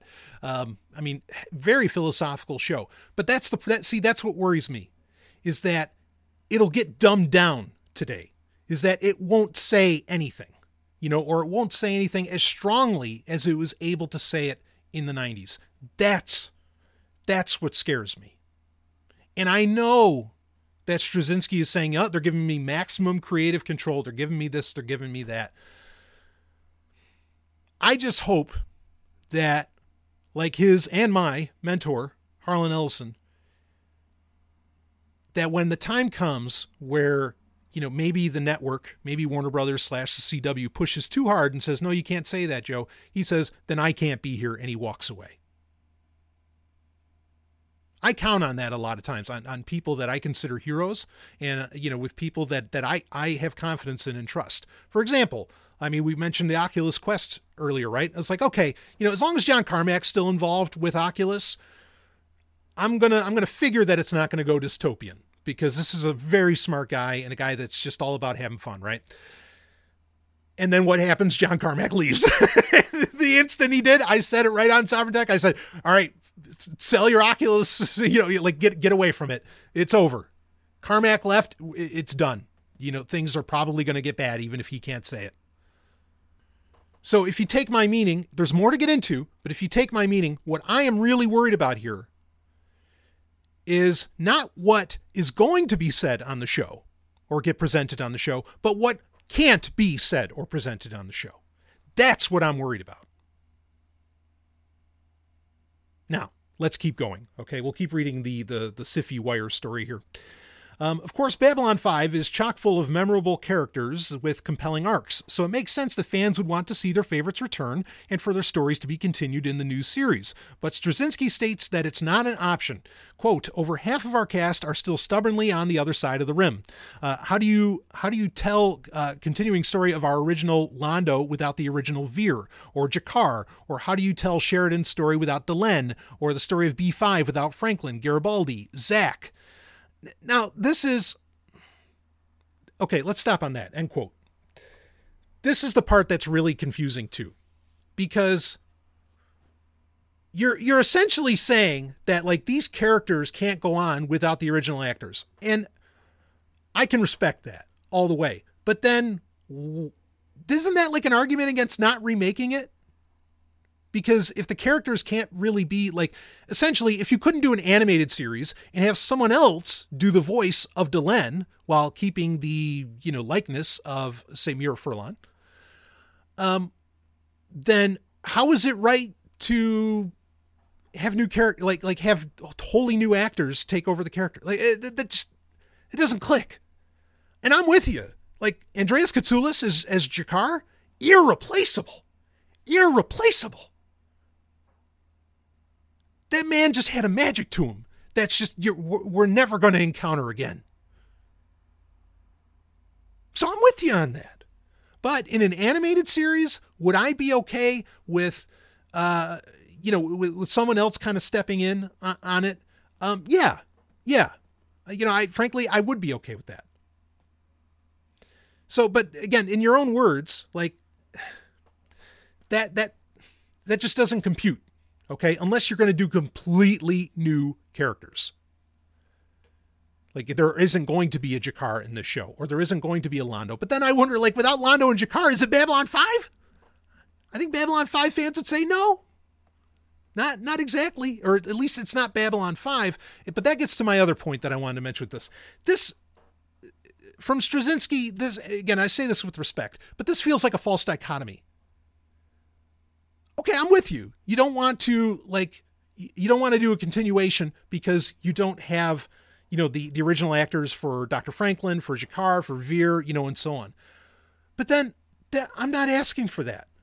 I, I I would be absolutely happy with a new story in the Babylon five universe. New crew, whatever. I don't care if it's a group of Rangers. I don't care if it's a bunch of Minbari, I, or, you know, or if it's, uh, you know, something with the Earth Alliance, or it takes place, fuck, maybe it's something that takes place during, uh, you know, like at the end of, um, uh, like Deconstruction of Falling Stars, you know, all, all these different, like, you know, go a million years in the future. Let's have that. We've seen it in Babylon five, what a million years in the future more or less looks like.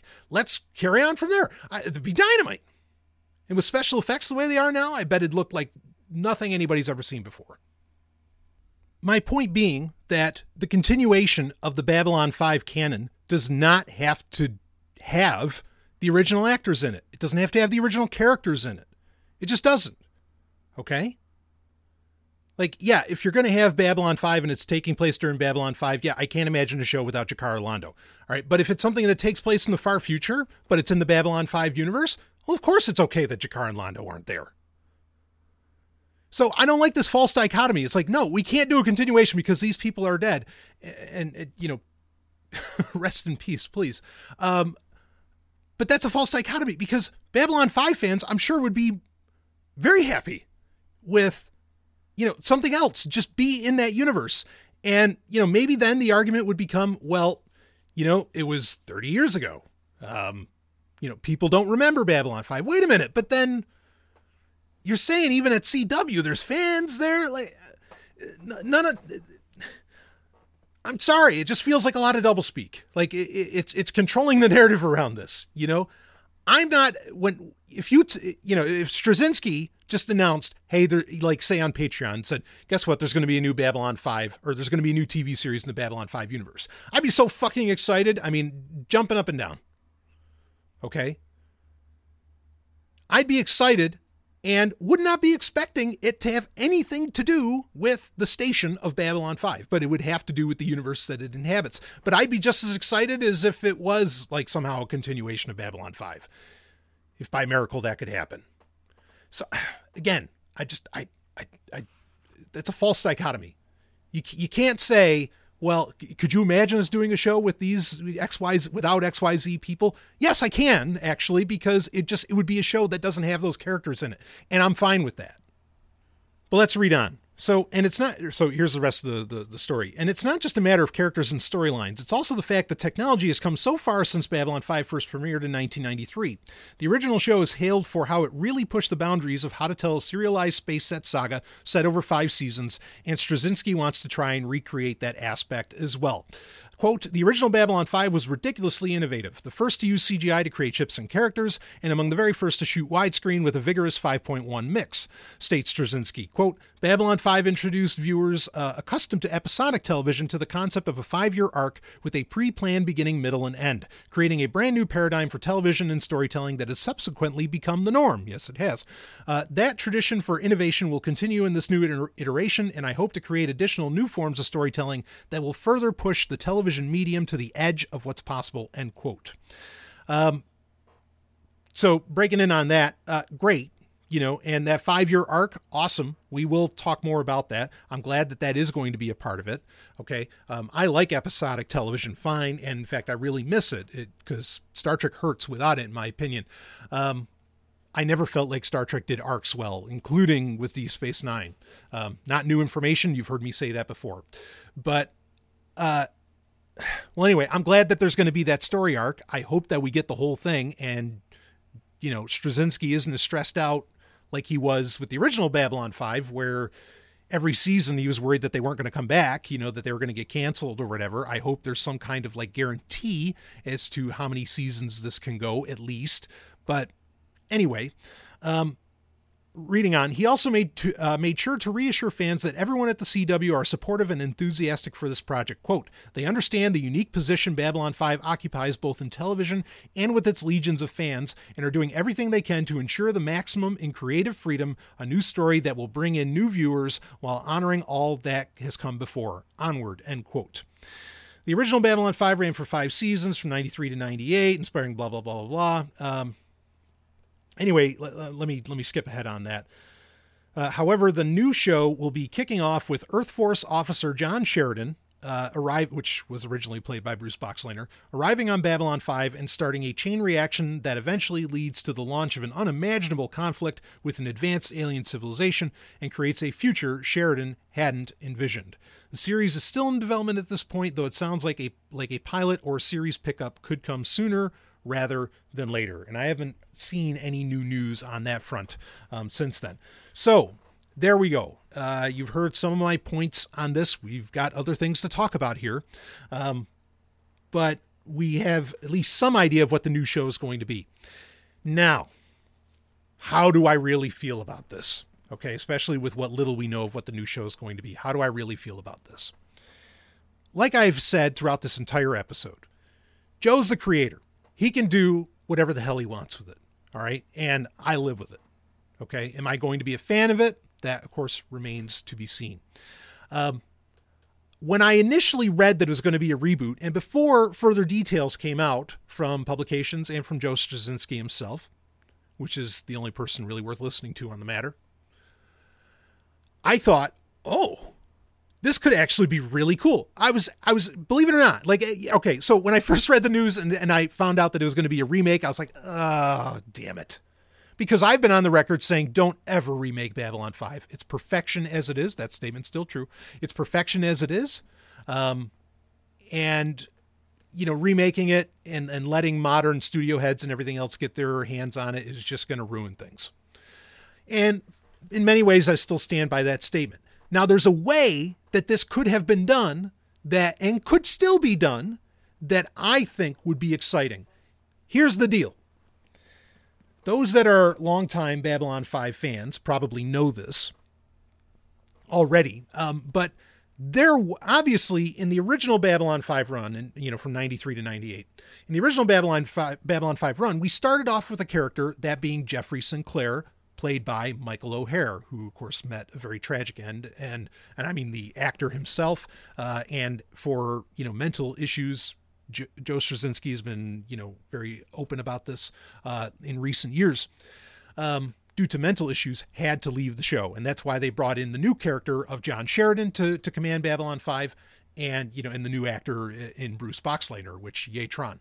So, um, originally, there was an incredibly different story arc planned than the one that we would get, say, part of season three, right? War Without End, where where you find out that, spoiler alerts, even though for the new show, I don't think it's going to matter. And apparently nobody wants to watch the old show. That's why we got to remake it today. So I guess it doesn't matter that I tell you. Um, but, but spoiler alerts, Sinclair ends up becoming Valen. Okay, like in season, he goes back in time and becomes Valen. Now, I'm saying all this in that there was an original plan for how Babylon five was supposed to go. And in fact, Sinclair, I think, was supposed to end up like at the end of this, like there was going to be two series. There was actually going to be two five-year arcs. And the second series was going to have more to do with like Sinclair's son, I believe. And that the visions you saw early on in season one and season two of in the show of Babylon five exploding, like those visions that, you know, like, like uh, the Centauri woman would have and so on, um, that that would, that was actually going to happen at the end of season five. And then that would lead to, you know, whatever happens within this second Babylon five T V series, right? Which I think would follow the son of Sinclair and Delenn, because Sinclair and Delenn would get married instead of it. Anyway, now, now Joe Straczynski had what he calls trapdoors, where, you know, like if something happens where things can't work out this way within the five-year arc, it's okay. The arc will be fine, and we'll just go down this path instead. So I would be excited for a remake of Babylon five that is actually the original vision. And maybe that's what we're going to get ultimately. Like, I want to see that show, because I believe me, I've thought about all those original ideas that we're aware of, all the original pathways that Babylon five was supposed to go and the original character arcs that there were supposed to be. Um, and even getting like a second series, right, that would have covered a whole other thing. And then at the end of that, we have Sinclair, you know, out there fishing, right, on some planet uh, with the war done and all this jazz. Like, I totally watch that. I'd be incredibly excited for that if that's what we were getting.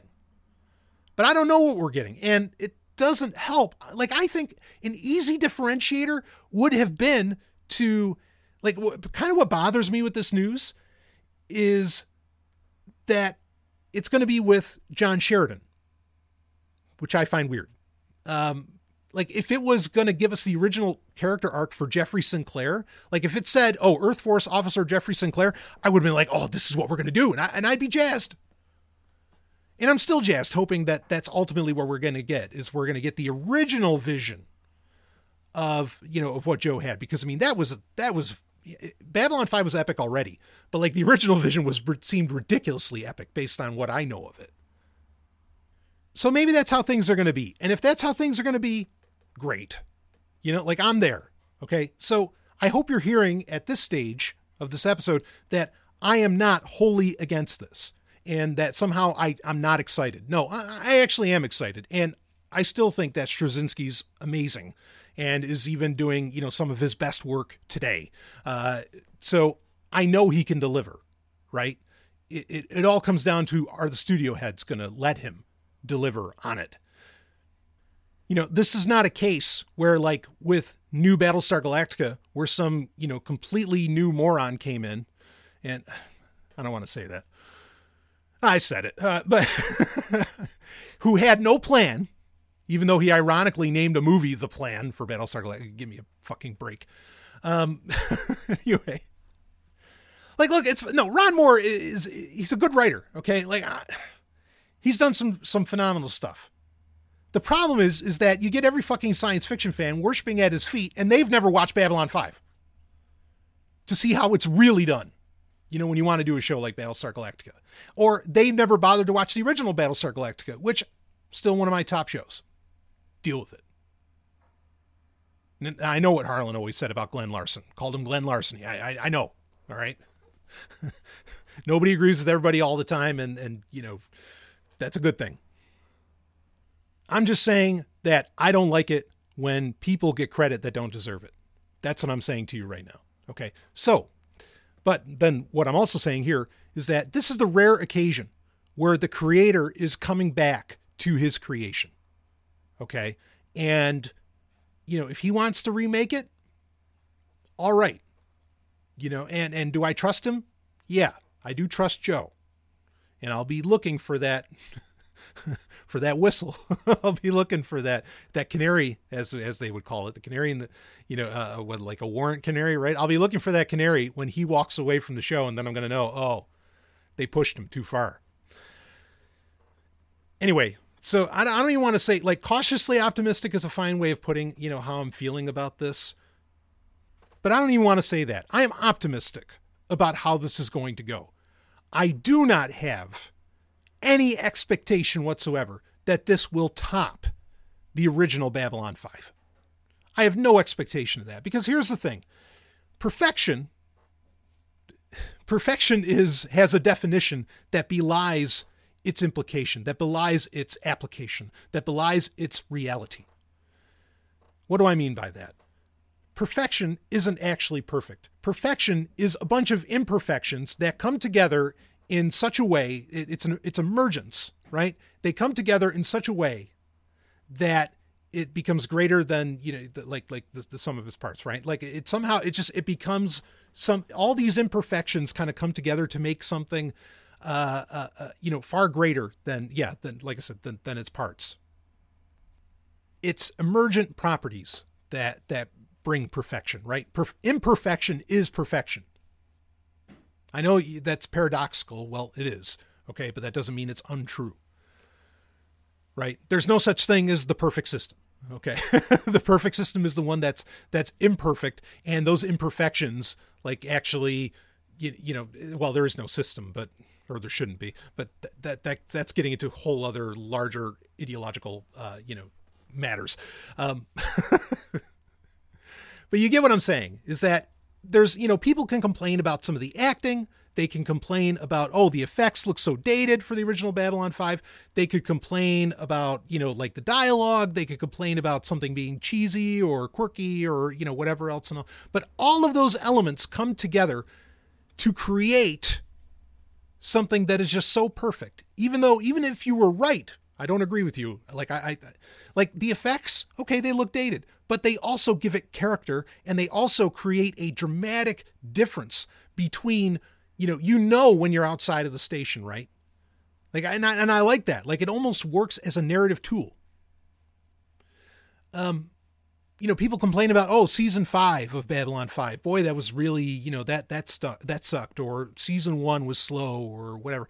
But these are all the things for me, like I can explain actually why those just add to the perfection, why they make the perfection of that original series. Season five was, was like an epilogue that, you know, you always want. Like, usually the movie ends, the hero is victorious, and you have no idea what happens in the aftermath. Season five gave us the aftermath. That's beautiful. Season one is so slow, but it makes everything that happens in season three and four so sweet. Do you see what I mean? You can talk about, you can, you can nitpick on these things, okay? But as a whole, it's perfection. And you know, I, I don't I don't know if if if the, the modern glossy entertainment allows for actual perfection. Like, we lose something in that with C G I today, we can essentially achieve anything. We lose something in, you know, like, and, and here's an example. So seventy-eight Superman, right? One of the greatest movies ever made. seventy-eight Superman. Like, all of the visual effects shit that they had to do for Krypton in that, and those were physical, real world, you know, visual effects, right? No C G I. All of that makes for like the character and actually ends up making things look really advanced compared to if you can just, whatever you think of in your head, um, you can do with C G I, uh, you know, that, that you put on the screen, because then it just, you know, frankly, it's very human, but you get the future, or you get, you know, like, like the, you know, the, the space future, you get the, like the alien, when we have to come up with things because of the limitations of budget, of technology, of whatever else. That's where real innovation happens. Innovation comes, ironically, comes out of limitations, and there's sort of no real limitations anymore. And because of that, I think we lose a lot of things. We lose a lot of like the, the you know, the spontaneous, the, in, again, the innovations, we lose those. And so, you know, I like that, that, that you could say, you know, the C G I in Babylon five is primitive, because it, it, it becomes part of the overall story and arc. It really does. Uh, just like I've talked about before, many, many times with Star Trek, where, you know, you look at sixties Star Trek, you look at the bridge of the Enterprise and, oh, all these buttons and everything. It's like, oh, that that that's so outdated, blah, blah, blah, blah. No, because what happens when you watch season four of Enterprise, right, which came out in the early aughts? When you get to season four of Enterprise, you know, decades later, um, when they go back in uh, Mirror Darkly, when they go back, when they find the U S S Defiant, the Constitution class one, and they go on that bridge, in comparison to what we've been used to for at that point for like twenty years on Star Trek television with like the L C A R setup and everything else, uh, in comparison, suddenly the bridge of the original Enterprise looks wildly advanced because it's so different than what we hold in our hands in the twenty-first century or what we have in front of us in the twenty-first century.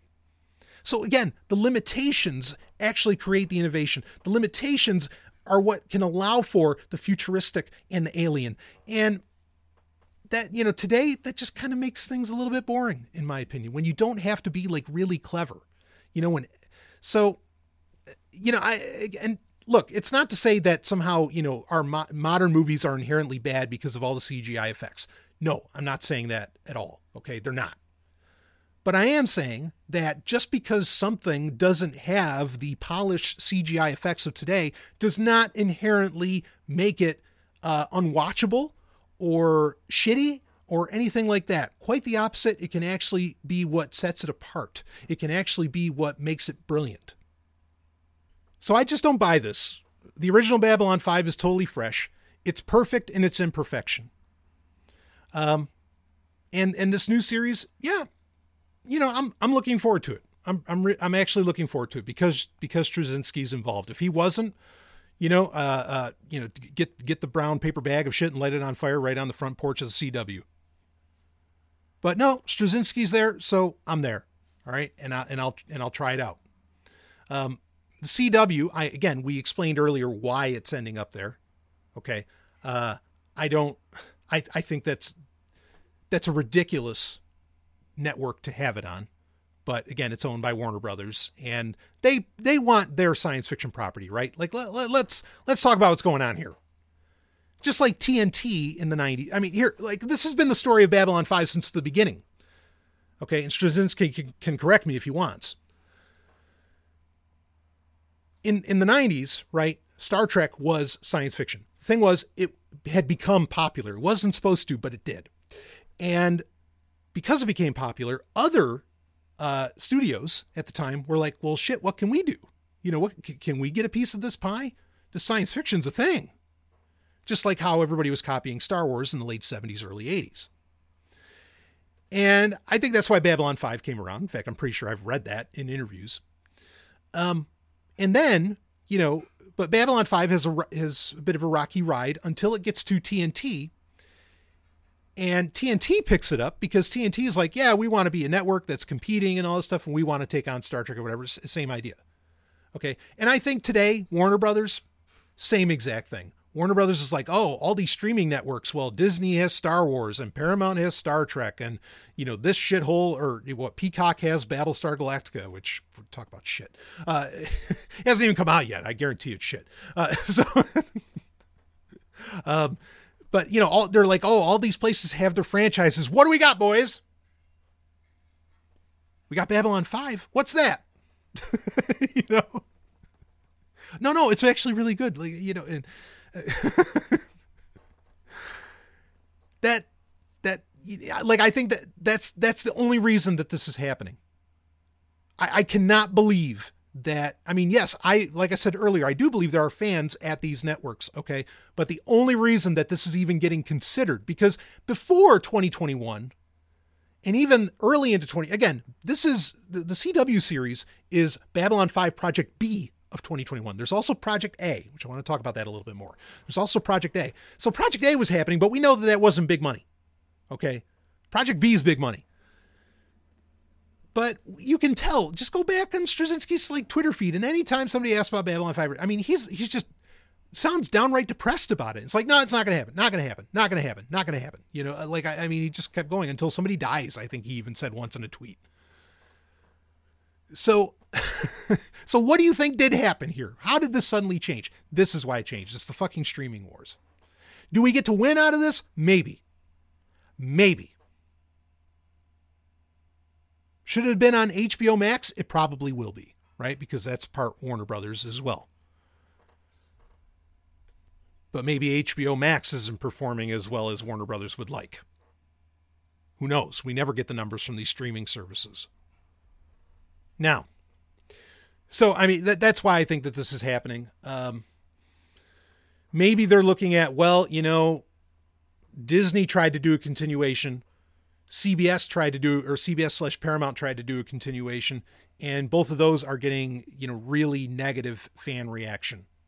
So we're not going to do a continuation. Let's, let's do, you know, a remake or whatever. Um, again, the difference between, you know, Star Wars and Star Trek and Babylon five is that Star Wars and Star Trek are no longer helmed by their creators or even people who were successors to the creators, right? Not really, you know, like if Rick Berman or Brannon or, you know, pick your names, uh, were running Star Trek now, it would look very different for one.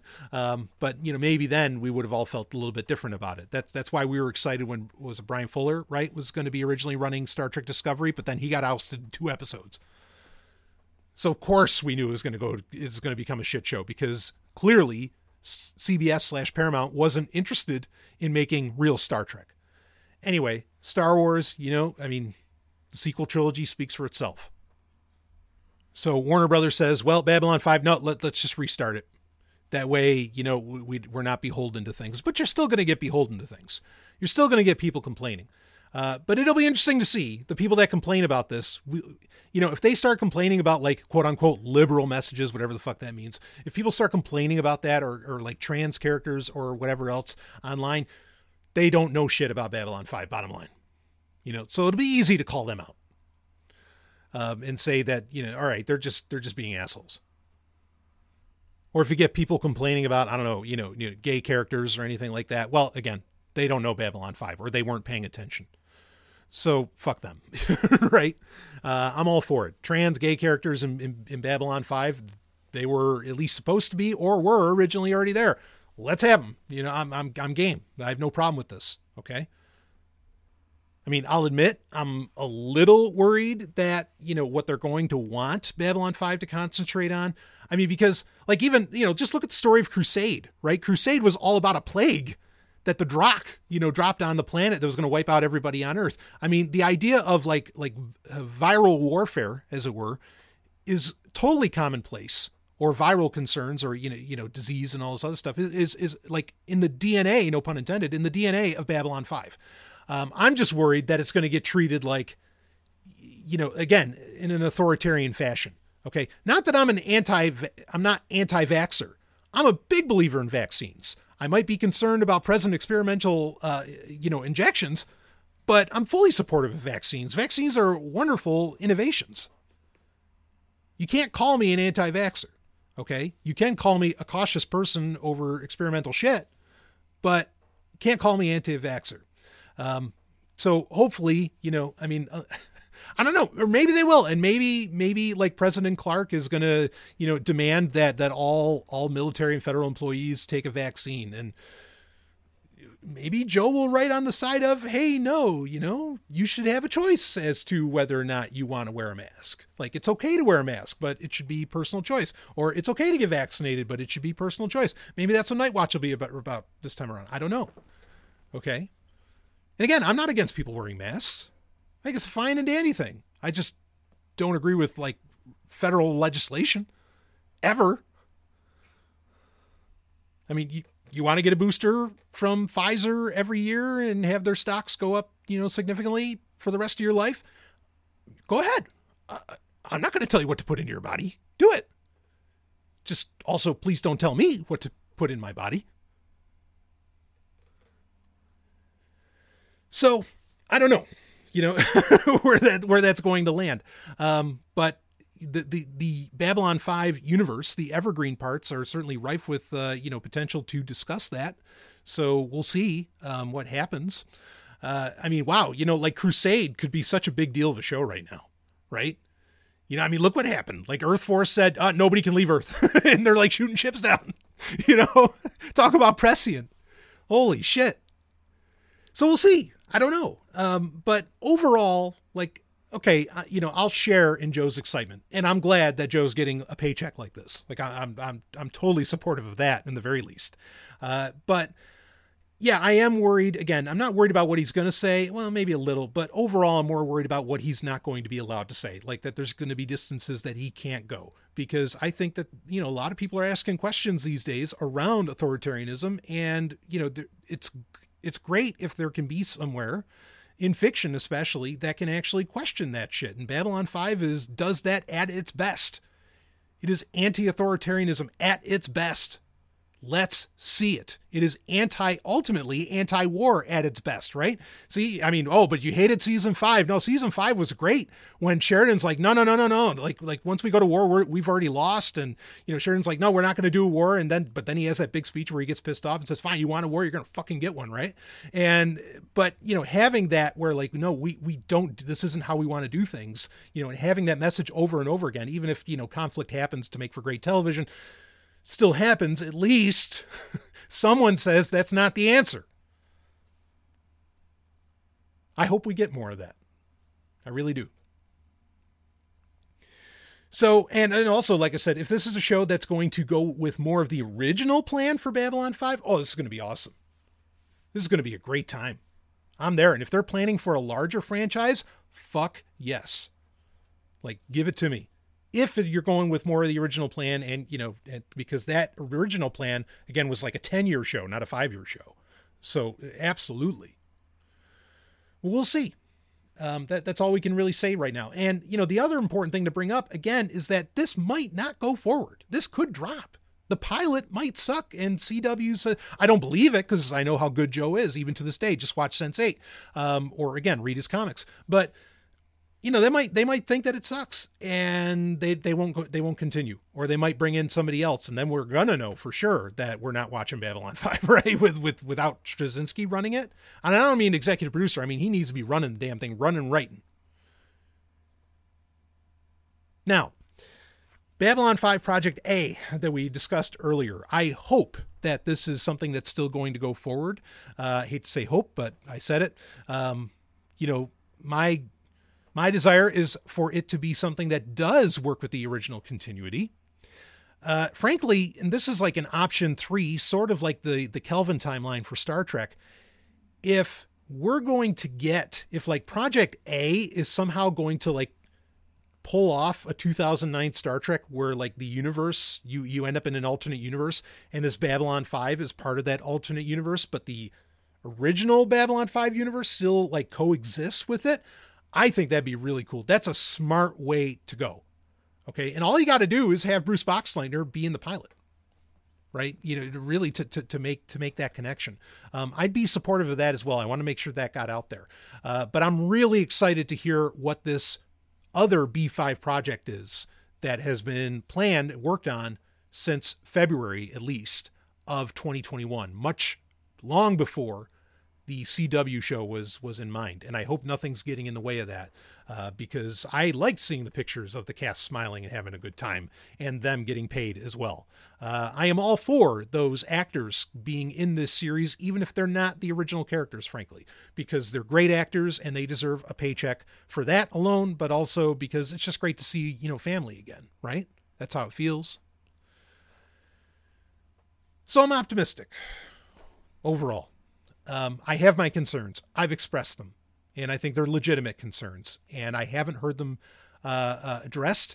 Uh, I don't like, again, also the false dichotomy of that somehow the only option of what we could have with Babylon five, it's like we either have the, the original actors alive or we we have to reboot the show. Like, no, there there is another, there is a third way, right? Understanding is a three-edged sword. There is a third way, okay, of where you could have just continued the universe. You don't have to continue Babylon five itself, the station or anything.